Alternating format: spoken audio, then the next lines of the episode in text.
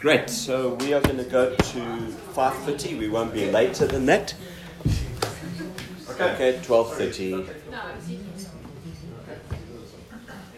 So we are talking about the importance of uh, knowing the world we live in and being able to answer. So there's a, another scripture in 1 Peter chapter 3 that we can have a look at, verse 13 to 17. 1 Peter 3 13 to 17. It says, Now who is there to harm you if you are zealous for what is good? But even if you should suffer for righteousness' sake, even if, so there is a possibility. And because we seem to be always the minority, we seem to be fundamentalists, we do suffer. We really do. Uh, you will be blessed. Have no fear of them, nor be troubled. But in your hearts, honor Christ the Lord as holy. We never let go of that. That, that can never be compromised. Sure. Very good. We, we've got to hold on to Him with everything. Yeah. And then, on top of that, always being prepared to make a defense to anyone who asks for you you a reason for the hope that is in you, yet do it with gentleness and respect, having a good conscience, so that when you are slandered, those who revile your good behavior in Christ may be put to shame. For it is better to suffer for doing good, if that should be God's will, than for being doing evil. So some of us suffer uh, unnecessarily because we've just been stupid, obnoxious Christians. we get in people's faces. I remember getting born again, and I went to our shopping centre in the middle of town, Johannesburg. I got a, bought a whole lot of tracts, and I accosted people with the gospel. I would slam them. I would stop people and say, "You need to believe in Christ." And if they didn't, I would get in their faces. I would tell them they're going to burn in hell. It was true, but just the attitude was wrong. Uh, I needed to find a better way to make a defense of this gospel. At work, I soon developed a bad reputation. Avoid him because you know he's an ugly person.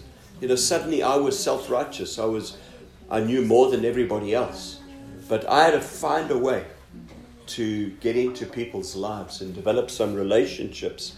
But interesting, always always be prepared. So I'm here to help us with this. I think that's part of the church's job. That's us together in community. That's when we get together in our home groups or life groups Sunday mornings as we have discussions. It's we learning to always be prepared to make a defense. And that defense word is actually quite weakly translated. It's, it's actually, uh, it's, it's, it's to be able to show how this gospel uh, can challenge anything out there. So it's it's the defense of it is it's a bit weak because it, the sense of defense is if there are arguments, you know, for evolutionism, our defense is the gospel.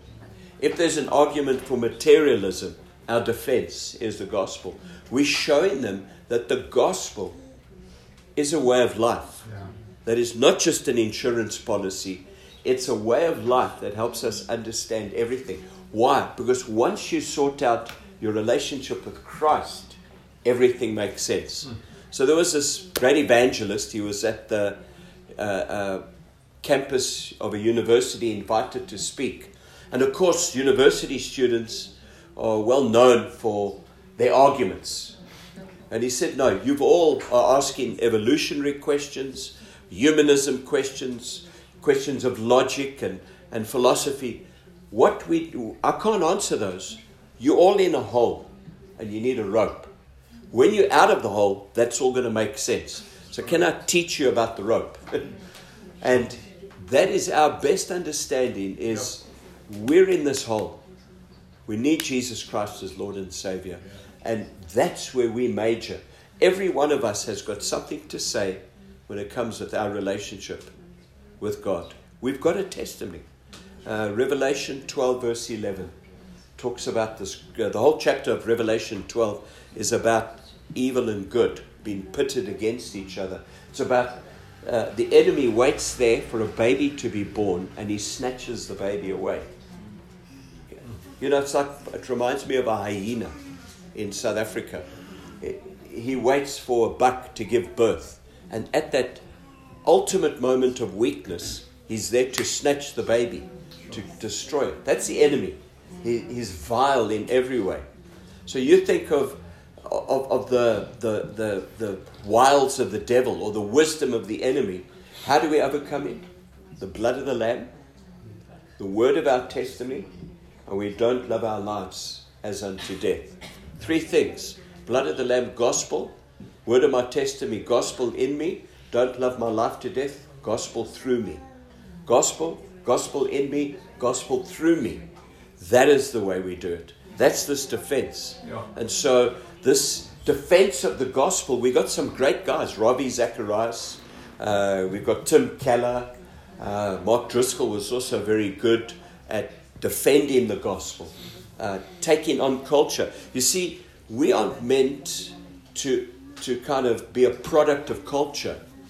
We, we are to challenge cultural norms, not with religious weirdness, you know, like the Jews who would stand on corners dressed in fancy outfits and pray, you know, and look holy, who would demand the best seats in uh, wedding receptions, and they would want honor uh, just because of the way they dressed and because of their position. No, Jesus said that's not it. It's the humility of our hearts, it's the love that flows from us. And, and so, my most powerful weapon is my testimony. Because you can't take that away from me. That's nothing I've got to learn in a Bible college or, or study to get it all so correct. It's simply I once was lost, and now I'm found. And I'm eternally grateful to this Lord and Savior who helped me out of the hole. And so, God, give me those opportunities. Open those kind of doors for me to make a defense. I, I love the heart. It's with gentleness and respect. And so, we, this is uh, another quote. The world does not need cool Christians who are culturally saturated. You know, you think cool Christians kind of sounds like a chameleon. You know, like wherever you are, you blend into the background. So you're with people who have this opinion, you, you, you, don't counterculture with the gospel, you just become like them. Uh, this particular author said, it needs exiles with the scent of heaven and the aroma of Christ. Mm. So wherever we are, it, it's like there's something different about you. You know, it's there's something Maurice, there's something different about you. And and through those observations that people have, we have the opportunity of talking to them about the blood of the Lamb. Stand on a street corner now with a placard and say, You need to understand the message about the blood of the Lamb. I'll tell you, you're going to get slapped the yellow jackets will find you and destroy you. Uh, everybody will be against you. It's the most unpopular message. But my testimony about that, personally, and in the opportunities that God gives me, is awesome. Paul lands in Ephesus, led of the Spirit to take the gospel there. And it says, a few verses later, in two years, he reaches the whole region with the gospel. But you know where it started? He found 12 people and he started to help them with their understanding of Christ. So it is individuals. It's too much. I think we get overwhelmed with the bigness of the task. How am I going to change Paris? Well, be responsible and defend the gospel right where you are. And I think the, the cop out, the, the way we usually do it, is we just, let's just not rock the boat. I'm going to be unpopular. And so we just, no, no, I'd rather suffer for righteousness. You're going to suffer with that bad attitude. The contradiction you're going to live out. Everybody's laughing at certain jokes and you're laughing at them. Actually, I, I can't laugh at jokes about divorce and about racism. I can't laugh about jokes about pornography and that. I can't. Because that's not my set of values. So I've got to find a way in God with gentleness and respect to represent this set of values. But I believe that if I don't have a real relationship with Jesus and a good understanding of the gospel, it's going to be difficult. And so that's where some cerebral input is needed. I need to understand this gospel. I, I need to be able to defend it. You know, Paul, thank God for him, and some of us, I think, are wired like this, could go to the Areopagus, where the philosophers of the day, they were not just philosophers in, in, in Greece, they were philosophers that influenced the thinking of the world. And Paul, led of the Spirit, was able to be profound in his defense of the gospel. Some of you are anointed to do that, to find forums where you're going to have that opportunity. But everybody's anointed to, to take the opportunities that are in front of them. I remember the first times of speaking to my family. It was the weirdest thing out. My father thought I'd kissed my brains goodbye. My brother said, What? You know, my, just couldn't believe it. My friends phoned me and said, That's it. We don't want anything more to do with you. But for the sake of Christ, that suffering is easier than the suffering. I'm just hiding that message away. Watchman Nee says, Very soon we have to tell people, This is my testimony. I've become born again. Otherwise, they mistake your lack of involvement in what you used to be involved with as weird. You know, suddenly they, they, they, they're not quite sure why, why aren't you getting drunk all the time? Why aren't you womanizing? Why aren't you laughing at those jokes? They need to know there's a king that's on this throne, and his name is Jesus. So let's just help us with this. Um, kind of two things my relationship with Jesus and my understanding of the gospel are vitally important. So, the way I like to see it is this where do you think Jesus is right now? To help you with your relationship with Him. Okay? He asked, Who am I? I'm asking, Where is He? I don't think we've lost Him. We know where He is, but uh, where is Jesus right now? The general statement everybody's going to make is omnipresent. Uh huh. He's everywhere. Everywhere. So that does help me understand there are no places I can hide. Little compartments where I can just do my thing. No, He's everywhere. He, he's right there when you contemplating the most evil thing to do or you're missing the most important opportunity for the gospel. He's there. So that tells me I can rely on, on Him always. Isn't that cool about Jesus? Yeah. He's not in, just in our church meetings. You know, often we think that's it. Oh, he's really here now. No, no. As really here now as he is there, he is with me in my job. That's right. He is with me when I'm speaking to my wife, when I'm raising my children, when I'm with my friends, all the time. It's not to live with condemnation, it's to live with confidence. Wow, I can draw on him all the time. You know, there's certain people I feel strong if they're with me. I feel confident. But with him, he's there all the time. Yeah, that's right. Wow, that's awesome. Okay, where else is Jesus right now? At the right hand of the Father. Who said that? Your wife.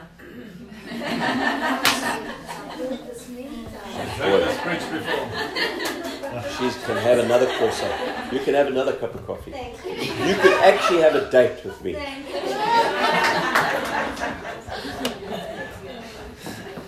Okay, so what is he doing at the right hand of the Father?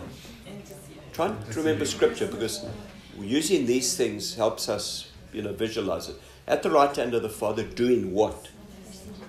Interceding, right? High priest. Yeah. high priest. He's, he's got a high priestly job. Remember, in Matthew 16, the, the, the tense is I am building my church, is present continuous until he comes back. He's building his church. So he, he doesn't kind of have days off or he's stopped now that he's at the right hand of the Father, your job. No, he's still building his church, interested in building his church And as he looks at the Colombians and the Mexicans and the Mauritians and the South, Africans and the Americans, he is interceding for us. Isn't that such an awesome thing? I had uh, the privilege in my early days of ministry. Uh, we would set up a band at a center. We would play loud music, attract a crowd, and I'd preach.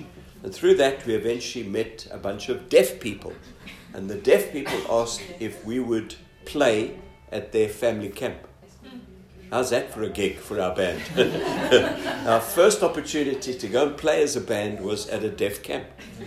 So I was, yeah, I know you get it as well now, don't you? I was so like intrigued. I thought, wow, you know, what you know, we could just stand there and they could think we're playing great music. but interesting when we set up our equipment we said uh, we were that good. Deaf people wanted to hear us. Okay, I agree with you. So we said they asked us to set equipment up in the middle of the auditorium, the speakers, and they stood around it to feel the vibrations, and all the wires, especially from the speakers, they held them when we sang, so they could see the words and feel the beat, and it gave them the opportunity to be able to sing. So I'm standing around there and they sing. The first song is that song, More Love, More Power, More of You in My Life. When they started, I thought, oh my goodness me. I've met people that sing worse than I do. You're all looking at me saying, you uncaring human being. But it sounded like frogs. It sounded like it was the most awful sound I've heard. Now, I know at times I sing in the shower and poor Adele has to put up with that. But at that particular moment, God said to me, You know, that when that worship reaches the Father's throne, through the intercessory ministry of Jesus, it's perfect worship. Slap. I got a, such a slap that day. I really did. And that's our whole lives. Through the intercessory work of Christ, our lives are represented to the Father as perfect by Jesus' blood. Sinless great attitude and everything. I tell you, that motivates me to work with him in his intercessory capacity. The other thing about Christ at the right hand of the Father, he's in the position of highest authority. And Ephesians says, we are seated there with him. Gee, I just, that freaks me out. There is, there is no authority. It doesn't matter what kind of giants I'm facing in Paris or France or wherever I am or at work. I am seated with Christ in heavenly places. Father, give me the revelation. And Christ, in His mercy, because He's building His church and He's building it on a revelation of Himself, will give me a revelation so I can share it with these people. Where else is Jesus? Colossians talks about it. It says He holds All things together. So the scientists, and there are probably some amongst us, know that the atom electrons and whatever it is, they should just fly apart. But for some reason, they stay together. It's because Christ holds it all together. It, the, I need that revelation because that enables me to, to be a defense of this gospel that much more. I'm realizing that person who, who is kind of criticizing me and the gospel, God actually is holding him together. if God was to not hold him together, he just He'd be just atoms flying around. And so when I look at people, I'm thinking, you know, your very existence is owed to God. You know, without Him, you're nothing. You're a bunch of atoms in a bucket. And God, give me the love to be able to witness to them. If you holding Him together, give me what's one clue, one little line, one little introduction into His life so I can share my testimony. I tell you, I just love Jesus more because of that. Here's a beautiful picture from Revelation 4 and 5. What I'm doing now is I'm trying to help you fall more in love with Jesus. I really am. Because it's about that. Revelation 4 and 5, they have this moment in heaven. They've got the scroll of human history to unroll. And remember, they say, Who will open it for us? And there's this pause, this moment in heaven. And then they look around and they see the Lamb of God. And they say, He is worthy to open it up. And then when they look again, He is the lion of Judah. Isn't that a beautiful revelation? Is right now Jesus, Jesus, not Donald Trump or Macron or our president or the enemy or anything, is unrolling history. Every aspect of history. This that's going to happen in May, in Nîmes, is an entire work of God. He's unrolling history. I want to live His will out. I, I want to comply. What's written, I want to comply.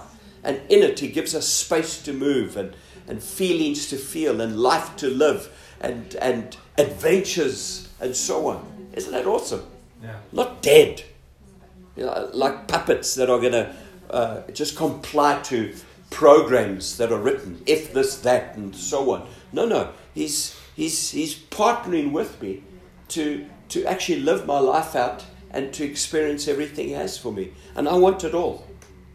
And, and so, would you, would you, that's the question, allow Him to unroll history for you? Would you let Him take your life? It's a beautiful picture of just, would you do it? Show me the next thing, Father. How can I be of service here? Peter submitting himself and saying, you, you know, you've made fish appear from nothing. And Peter kept on being in awe. You know, Peter's the only guy, who we always laugh at him, but he got out the boat. He he, he attempted to do that. You know, yeah, and also at a crucial moment, he sees Peter, uh, Jesus on the shore. He's on the boat. So what does he do? Gets dressed, then dives in the water. You know, is there something wrong with you, Peter? You know, surely you're going to swim easier without your clothes. But anyway, Peter just had a different way of doing things. But he loved Jesus. Yeah. And Father, help me work with you. Are you in sync with where he's going? Lovely Very picture of what he's doing. Um, and then, of course, try and work this one out. He is in my heart. yeah, so we got someone who's holding the, the universe together, but yet he's in my heart. That's the revelation this world needs to know. Is you grappling with where did this all come from? You know, you think of the poor guy who died last year, uh, Stephen Hawkins. You know, uh, his great theories. You know what he died looking for, Stephen Hawkins? Any of you know? Thank you for God. the theory of everything. So he was looking for God. So there's a wonderful magazine program or documentary on, on his pursuit. So, of course, Einstein died looking for the theory of everything. So, Stephen Hawking, who is this brilliant theoretical uh, mathematician, endeavors to do the same because somehow, in, in his arrogance, he believes that God can be put down to a formula E equals mc squared, or you know, God equals whatever it is.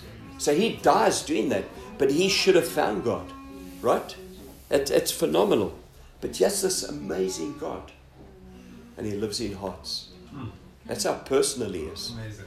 So help me, Lord. Embrace that bigness. So, you know, just think about it. If I have to hear another sermon on Jesus, I'm going to die. No, you, we can never hear enough about Jesus. That's I want more, Lord.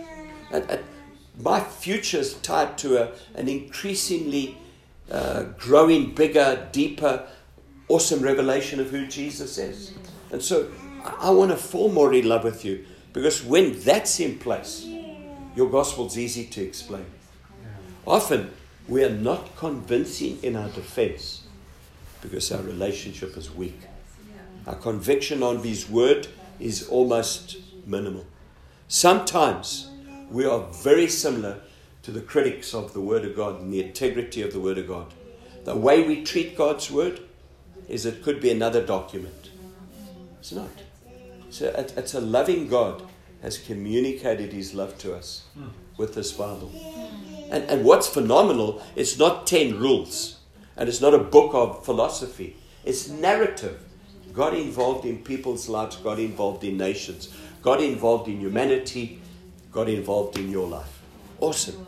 So, this God who's in my heart, you know, our, our kids, you know, everybody's got a funny story about grandchildren receiving God in their hearts. You know, they, they look and they say, you know, how possible is that?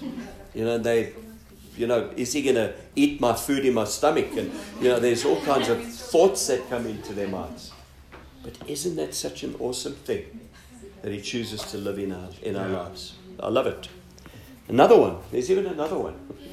Revelation chapter 1.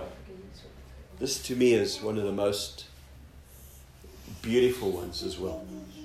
He's amongst the lampstands. So in Revelation chapter 1, we, we, are, we are introduced, and if you want a revelation of Jesus, go to Revelation 1. You have these Alpha and Omega, the beginning, the end, the, the firstborn, the, and then all these pictures, fiery eyes and bronze hair and glowing feet. And wow, there's just such a great revelation. And then he talks about how he's going to speak in the next few chapters is that stars are messengers and lampstands are churches. And then the picture, the revelation, is Christ is amongst the lampstands. Where's Jesus right now? Tending to the churches. Isn't that beautiful? Beautiful. I can just relax a little bit. It's like a massage. Hey? I need to do it to you guys. Just relax. Yeah. He's looking after his lampstand. So that implies he's looking after each of us as individuals. But now, here's the big one. In Revelation 2 and 3, we see how he looked after his lampstands. You see, as he looks at lampstands and light, he's looking at oil, he's looking at flame. He, he's trying to, there's your, your, your type. But, but the, the, the outworking of it is, he says to Ephesus, You have lost your first love. Are you open to that? Because that's what it means to have a meaningful relationship with Jesus. You've lost your first love. So, John, who preached to those churches, is exiled on the island of Patmos. He loves those churches, he's praying for them. And then the Lord gives him a download. He says, Write to Ephesus and tell them, You've lost your first love. They were 30 to 50 years old as a church, but they'd lost their first love. Who's over five years old as a believer?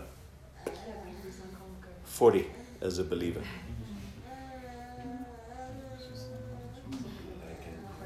Ten, fifteen, twenty. Yeah. Yeah. 10. Ten. 2016. Yeah. How old are you as a believer? Sure, I'm trying to work it out now. Supposed to remember how old I am. Like 25. 25, yeah. It's amazing how we, we can lose our first love. So, in other words, what, what Jesus is really saying to Ephesus, who contended for truth, who impacted society, who closed down the worship of Diana, it, it's really about my, your love for me. Very good, sure. Uh, I, I don't want to lose my love for Jesus. Yeah, uh, I, I want to, every morning, I want to be fresh. yeah. Uh, I love you, Lord. And realize the basis of his relationship with me. It's not be fishers of men, it's follow him, love him. Out of that will come fishers of men. Yeah, very good. I I love what he says to Sardis. Any of you read the letters? You know what he wrote. What did he write to Sardis? You know what he said to them? Wake up. Churches can go to sleep. Christians can go to sleep. Spiritually, we need a wake up call. She just woke up. and I don't want to miss that. And so my relationship with Jesus is this He's writing me letters. He's loving me. He's, he's interested enough to, to know my personal set of circumstances. He's telling me to come back to loving Him, telling me to wake up. He says, Wake up to a church. A church can go to sleep. I'm just picking on a few issues because they're important. The next one for me is such a beautiful one to Laodicea. I'm not Laodicea, to Philadelphia. Um, he, he says, I'm opening doors. Isn't that a loving God?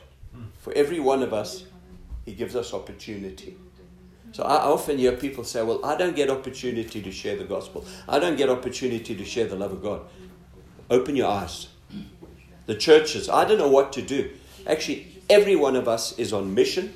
We're an apostolic people, and He's opening doors. Plus, He gives us keys to open some of those doors and to have authority as we open those doors. So there's an authority that He's given me. Actually, in, to that church at Philadelphia, He doesn't come against them in any way. But their rebuke, I believe, is walk through the doors that God is giving you. Fred talks about a door that's opening into Central African Republic for you. There's uh, interest. None of them know this. There you go. I'm my wife doesn't know that. giving you news ahead of time. We've shared some secrets. It's a true story. True story. What about Mauritius? Opportunity. Come on. Uh, Estonia. Opportunity. Every one of us comes from another place. Most of us from Colombia. Opportunity. There are doors. And you know what? You partner with a team that works into about 80 countries. Opportunity. So th- don't tell me this church hasn't got opportunity. Uh, Antioch was a tiny multicultural church. What did Antioch do? Took the gospel to the world. You know where they met? In a cave. Venue's not important to God. Fittings, carpets, chairs, motor cars, bank accounts are not important to God. Is are you going to walk through His doors? And for every church, He's got an impact into the world for you. Every church. Don't say when we get to 100, when we get to a building, when we get to money, or we get to anything. You got enough here now to fulfill the Great Commission on your life.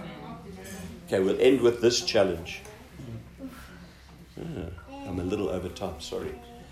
Laodicea has got to be the worst letter of all of them. it actually is, is interesting because it starts off by saying, You are neither hot nor cold, you're lukewarm. Imagine that. And he says, When I think of you, Laodicea, I want to vomit. Have you ever thought of that? You know, like I meet Fred and I said, I say to Fred, every time I think of you, I just want to vomit. and, and God loves me. So you've got to understand God loves me enough to say that. That that has got to motivate me to examine. He says, you, you think you're rich. You think you have this lovely eye salve or whatever it is. You think you got these nice woolen rugs and all the rest. You know, that's what he, he's basically, you, you've placed your confidence in your building. You've placed your confidence in your well being. Well being doesn't mean spiritually alive. Well being could be spiritually dead, he's saying. He says, counsel from me and buy from me gold and true eyesight and true clothing.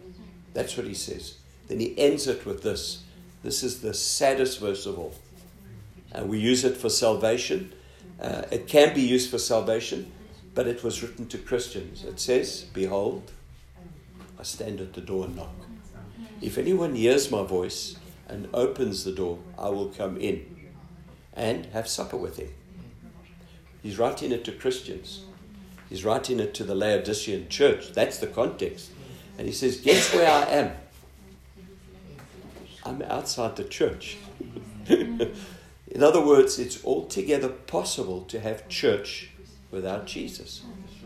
It's altogether possible to mimic Christianity and not have Jesus. And not have this intimacy. Supper, the picture of supper there is like you do. That was supper in the Middle Eastern with your, like that. You all leant around a table, a little low table. It was relaxing.